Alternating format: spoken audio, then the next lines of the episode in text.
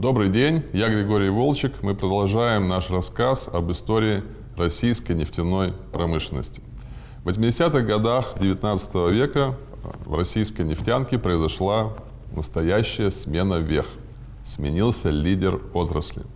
На смену Бакинскому нефтяному обществу пришло товарищество нефтяного производства братьев Нобелей, или сокращенно БРА-Нобель. Все началось э, в 1874 году, когда молодой швед Роберт Нобель занялся разведкой и добычей нефти на обоих берегах Каспия. И на Обширонском полуострове, и находящемся ровно по другую сторону Каспийского моря полуострове Чиликен на территории нынешней республики Туркменистан.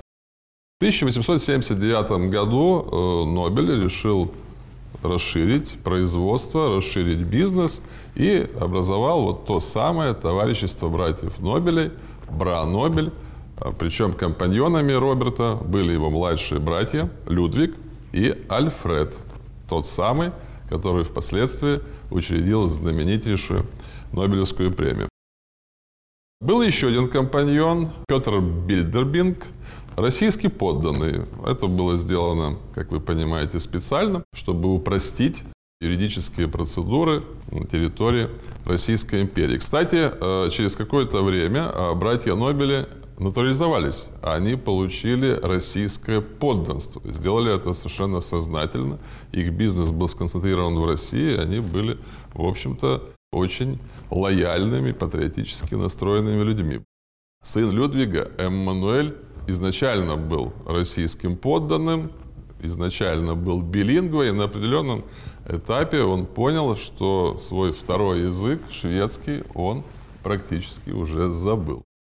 Заслуг у Нобелей перед новой родиной и перед российской нефтяной промышленностью очень много.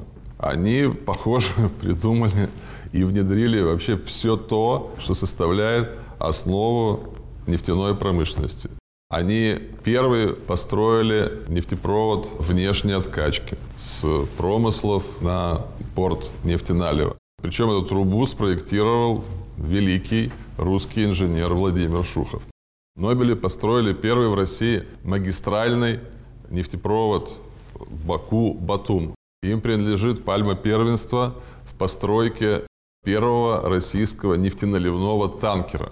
Это был пароход «Зараастр» они запустили первый в мире теплоход. Точнее, его можно было назвать дизель-электроход, и этому замечательному судну Нобели дали такое неожиданное название «Вандал». Нобели первыми в России стали применять вертикальные цилиндрические резервуары на нефтехранилищах.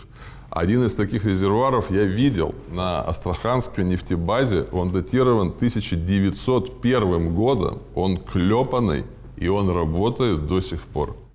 Нобели первыми запустили на трассу железнодорожные цистерны для перевозки нефти и нефтепродуктов.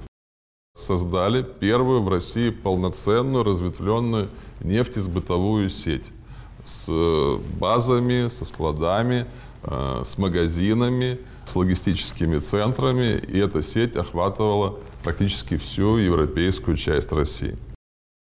Отметим, что Нобели занимались не только нефтяной промышленностью. Например, э, их э, завод в Санкт-Петербурге делал лучшие в России дизели, которые в основном использовались для промышленного производства и электроэнергетики.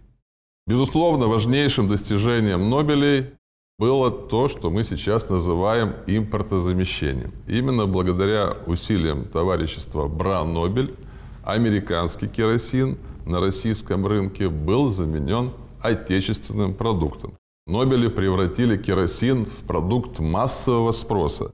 Керосин стали потреблять весьма э, небогатые слои населения, включая достаточно консервативное крестьянство.